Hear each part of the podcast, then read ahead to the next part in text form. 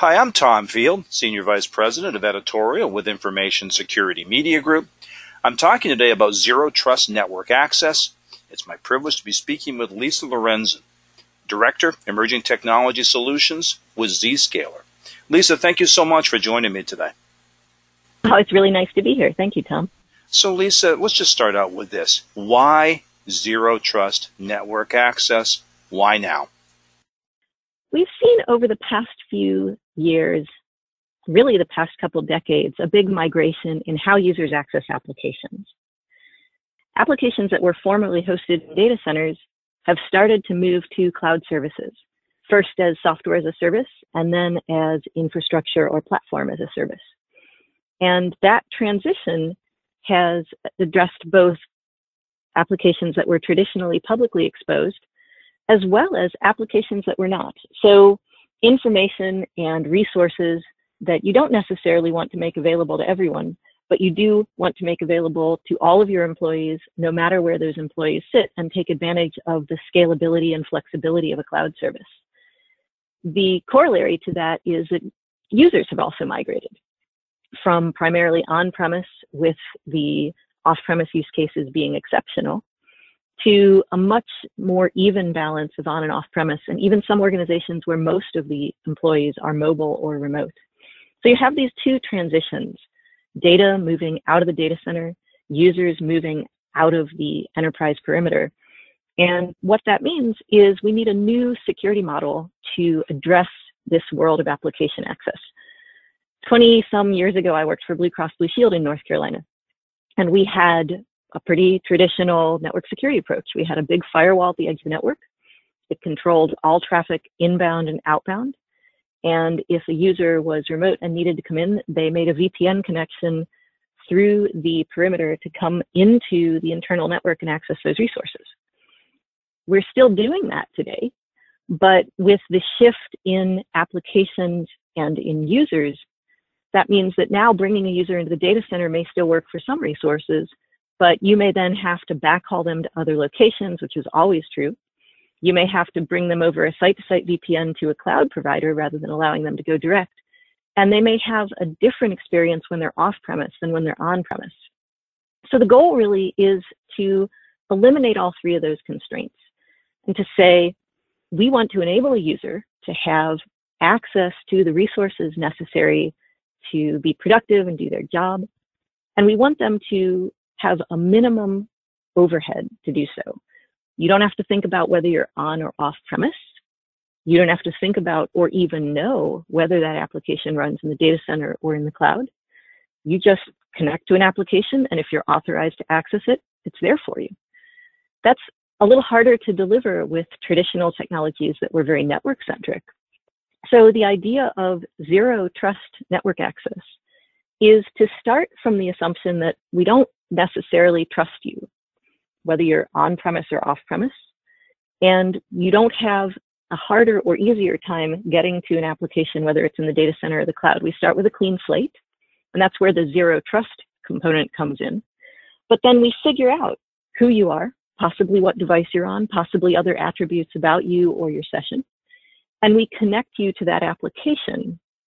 So this is where the network access component comes in. You should be able to reach the things you're authorized for. You should be unable to reach or even see the things that you aren't.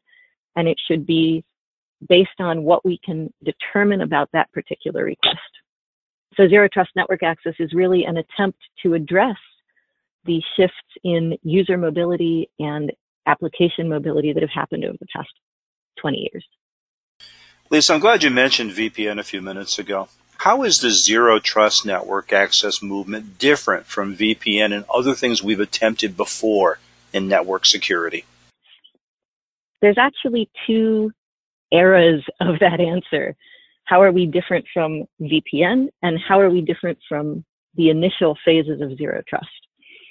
So with a virtual private network, the idea is that when the user leaves the corporate network, we construct a virtual private network to them. And that was traditionally done over an IPsec V P N, creating a layer three tunnel and effectively connecting the endpoint to the network. And that construct evolved a little bit into an S S L V P N, where we created a T L S tunnel between a user and a web-enabled application, or even enabled some fat client applications, but still carried over that S S L P L S connection. In both of these cases, the concept was that you're really extending the network. And there's a number of challenges with that. If you connect a user to a network, then you have the considerations of lateral movement and what they can reach within that network. So you need a corresponding security control for what they can get to inside of the network. And that takes a number of different forms of network segmentation, from A C Ls on routers to access policies in firewalls to network access control solutions at layer two or layer three, and even up to access policies inside the V P N tunnel itself. So the complexity of a V P N really starts to become apparent when you have users connecting from multiple locations. You have to bring them into one ingress point and then backhaul them everywhere else. And you also have the question of how do you handle users that are already on-premise and you aren't bringing them through that control point. So the initial first attempts to address the concept of zero trust, to say we don't trust you anymore inside the network than outside the network, were again focused on network-centric security technologies. Google is the primary reference architecture for this new concept of a software-defined perimeter, where the perimeter isn't the edge of the enterprise network, but rather a concept that applies between the user and the application. And Google built a software-defined perimeter solution that they called Google BeyondCorp. Their idea was to go beyond the corporate network. So you have the same access and visibility sitting in Starbucks that you do sitting on-premise at Google, but Google security administrators have the same visibility and control for their on-premise users as their off-premise users. And Google built this with the existing network-based technologies. So eight oh two dot one x and Radius for port-based admission control at layer two, and then access proxies for identity-aware access control at layer three. But the challenge there is it's really complicated. It's difficult to lock down all of your wireless connections and all of your wired ports. It takes a lot of coordination to capture these packets at the network layer when the decision you're making as at an application basis. So what we're seeing is that there was a lot of demand for a solution that provided the visibility and granularity of control that BeyondCorp offers. But most organizations don't have the resources of a Google, and they also don't have the highly technical user community. So if you are a dentist's office and you need to offer access control to dentists and hygienists and receptionists, you're not going to be able to ask them to jump through a lot of hoops.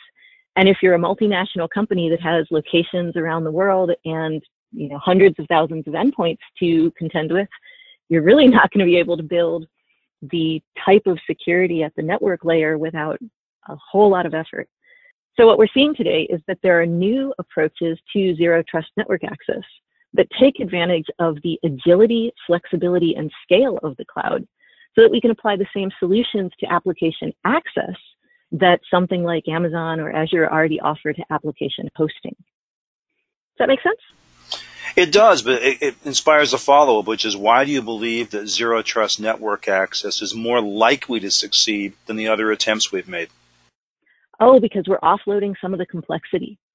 So if you can, instead of having to lock down every port, instead of having to define every subnet or every I P segment, if you can say, here's a set of applications, and here's the user community that needs to access those applications, and then you can leverage a cloud service for enforcement of your security policies and then delivery of traffic in accordance with those policies, that means there's a lot less to build. You don't need a V P N concentrator that has an open ingress point to the internet, so it has to be inside of D M Z firewalls.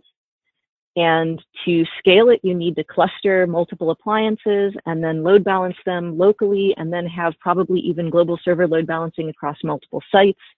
And you don't have to protect that open ingress point the way you would normally with a denial of service protection. Instead, you can move policy and enforcement into the cloud.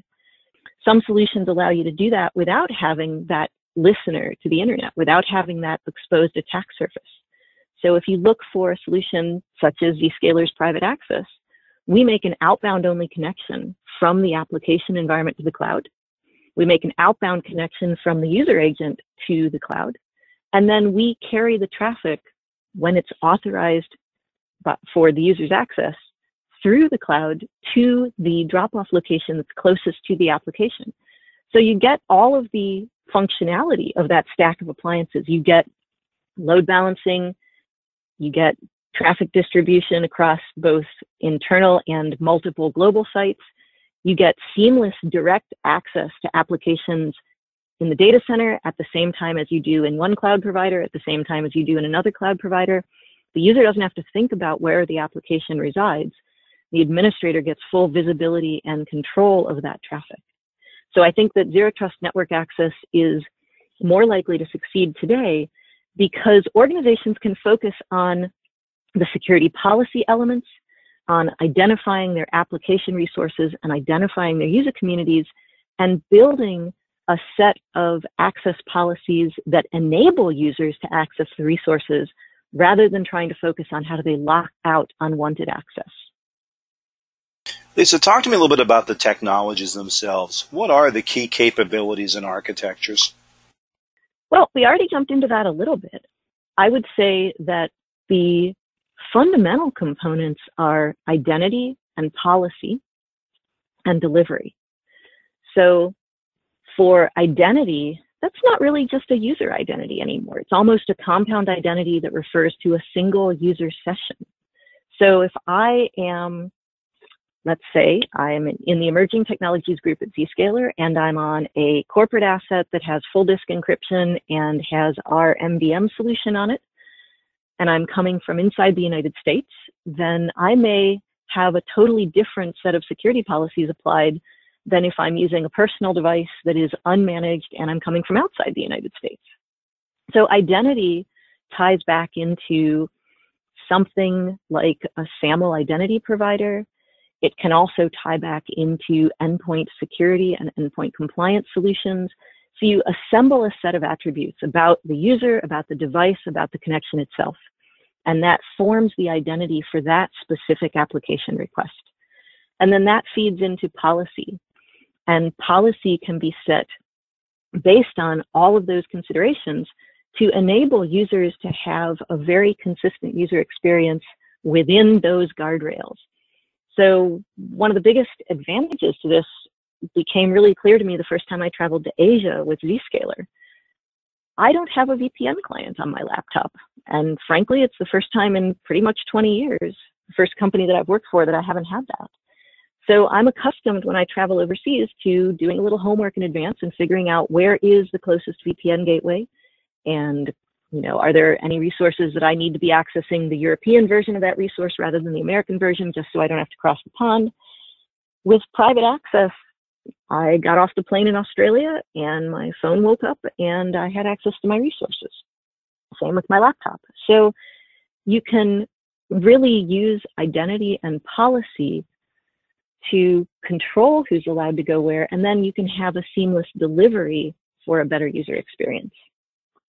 Lisa, what are the use cases you describe to your prospective customers? Well, the obvious one is an alternative to a V P N, but that isn't always the most useful one. It's a great starting point because, you know, frankly, everybody understands what a V P N is. Most people have it, and in most cases, it's doing well enough, but it's not ideal. However, once you've understood how private access relates to a V P N, we deliver some of the same functionality, but we remove some of the speed bumps of a V P N. Then you can start to think about how that applies to other use cases. And so non-obvious use cases, at least to me at first, were, let's say an organization is migrating an application from the data center to the cloud, or they have a legacy set of applications in the data center, but they have a cloud-first initiative for anything new. Or even they're doing data center consolidation after they've done a big migration to the cloud. In all of these cases, you have a resource moving from one location to another. And normally, you would have a lot of overhead, both for the administrators to recreate security policies to address the new environment, and for the user who now needs to be educated on how to find the application in its new environment.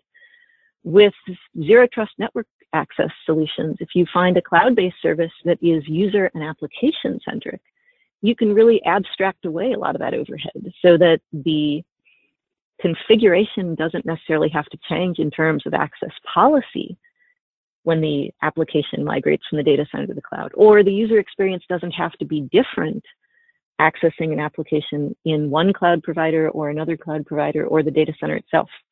So I would say that app migration is one of those use cases. And then another one is mergers and acquisitions. So traditionally, when an organization acquires another company, there's a burning desire to integrate the two networks so you can get as much benefit as quickly as possible out of the acquisition. You need to connect key personnel in the acquiring company with critical resources in the acquired company and vice versa. And the way that we always used to do that was we would order circuits to interconnect the two environments, and the delivery of those circuits could take anything from days to weeks, depending on your service provider. But that's okay, because you needed a little bit of that time to do the kind of security hygiene assessment and to do the network assessments to see, do you have appropriate security controls in the acquired company? What about I P overlap? Everybody's on R F C nineteen eighteen space in the data centers. The chances that you're both in the same segment of the ten net are pretty high. So there's a lot to plan around. And then you have to figure out how to address that with N A Ts and A C Ls and maybe proxies at the interconnection of the two networks. This whole process can take anywhere from weeks to months, depending on the size of the organizations and the complexity of the integration. With a cloud service that connects users to applications, you can bypass a lot of that for the user-to-machine communications. And you can just say, okay, we're going to put a component in the acquired network that makes the applications visible to the parent company. Or we're going to add key personnel at the acquired company into the parent company's authentication data store, or even just tie in the acquired company's whole backend I D P. So you can easily give users at the parent company access to resources in the acquired company just by putting a connector in to make those applications accessible over the solution. And you can give users in the acquired company access to resources in the parent company by tying in the backend identity and access management tools. So those are two good ones, app migration and mergers and acquisitions. The other half of M and A is divestitures and spinoffs. And I would say that that's really a subcase of a larger case, which is third-party access in general. Whether it's partners, contractors, vendors, divested employees, you want to give a very specific user community access to a particular application or set of applications, but you really don't want to connect them to your network in this case. And you do need full visibility and control over where they go. So third-party access, whether it's a spin-off or a partner or a contractor, is another big driver for the granularity and the flexibility of that kind of Z T N A solution. Lisa, a couple of quick questions I want to get in before we wrap up here. And one is about speed bumps, which you mentioned. What speed bumps should organizations expect to hit as they adopt these technologies? Well, for one thing, if you'd come to me at Blue Cross and told me that I could do this twenty-some years ago, I would have said, great, I would love to connect my users to my applications, but my problem is I don't know who to connect to what. So in a lot of cases, organizations don't necessarily have visibility into all of the applications that are running on their network, let alone who is accessing those applications versus who's supposed to be. And that can be really intimidating, to be honest.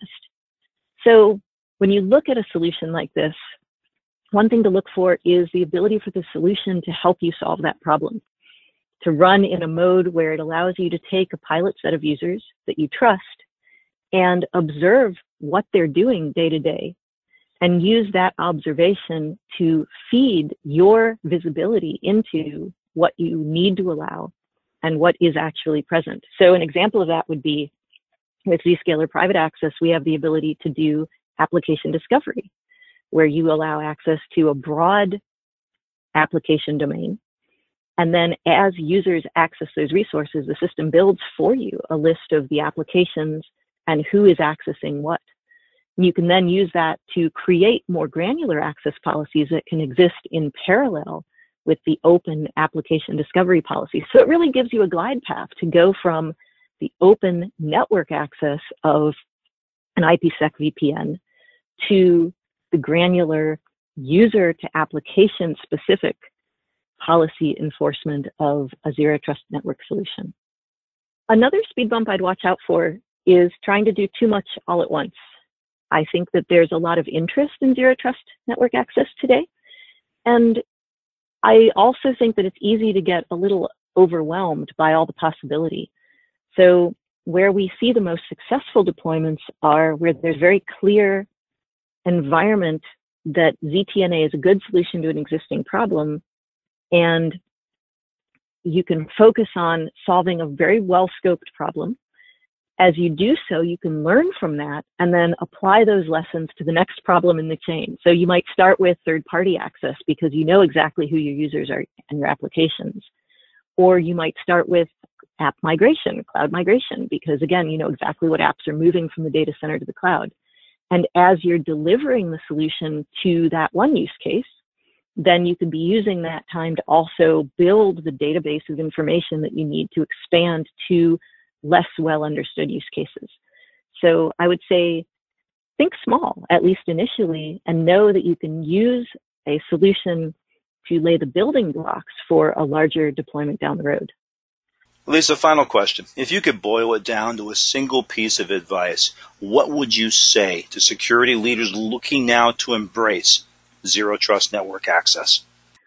I would say that there's no silver bullet, that Zero Trust Network access is a great concept that's been adopted by a number of different organizations and, frankly, a number of different vendors who deliver different solutions. So I would say that the first thing you need to do is identify the problem that you think you're trying to solve, and then talk to a trusted partner, talk to a vendor or two in the space, look at the wonderful reports that have come out of Gartner on Zero Trust Network access, and really figure out what's going to be the best fit for you, what's best going to enable you to understand your existing environment and then offer you a manageable migration path from your existing security controls to a model like this in the future. Very good, Lisa. Thank you so much for your time and insight today. Thank you. It's always a pleasure to talk with you. Again, we've been talking about Zero Trust Network Access. I've been speaking with Lisa Lorenzen, Director, Emerging Technology Solutions with Zscaler. For Information Security Media Group, I'm Tom Field. Thank you very much.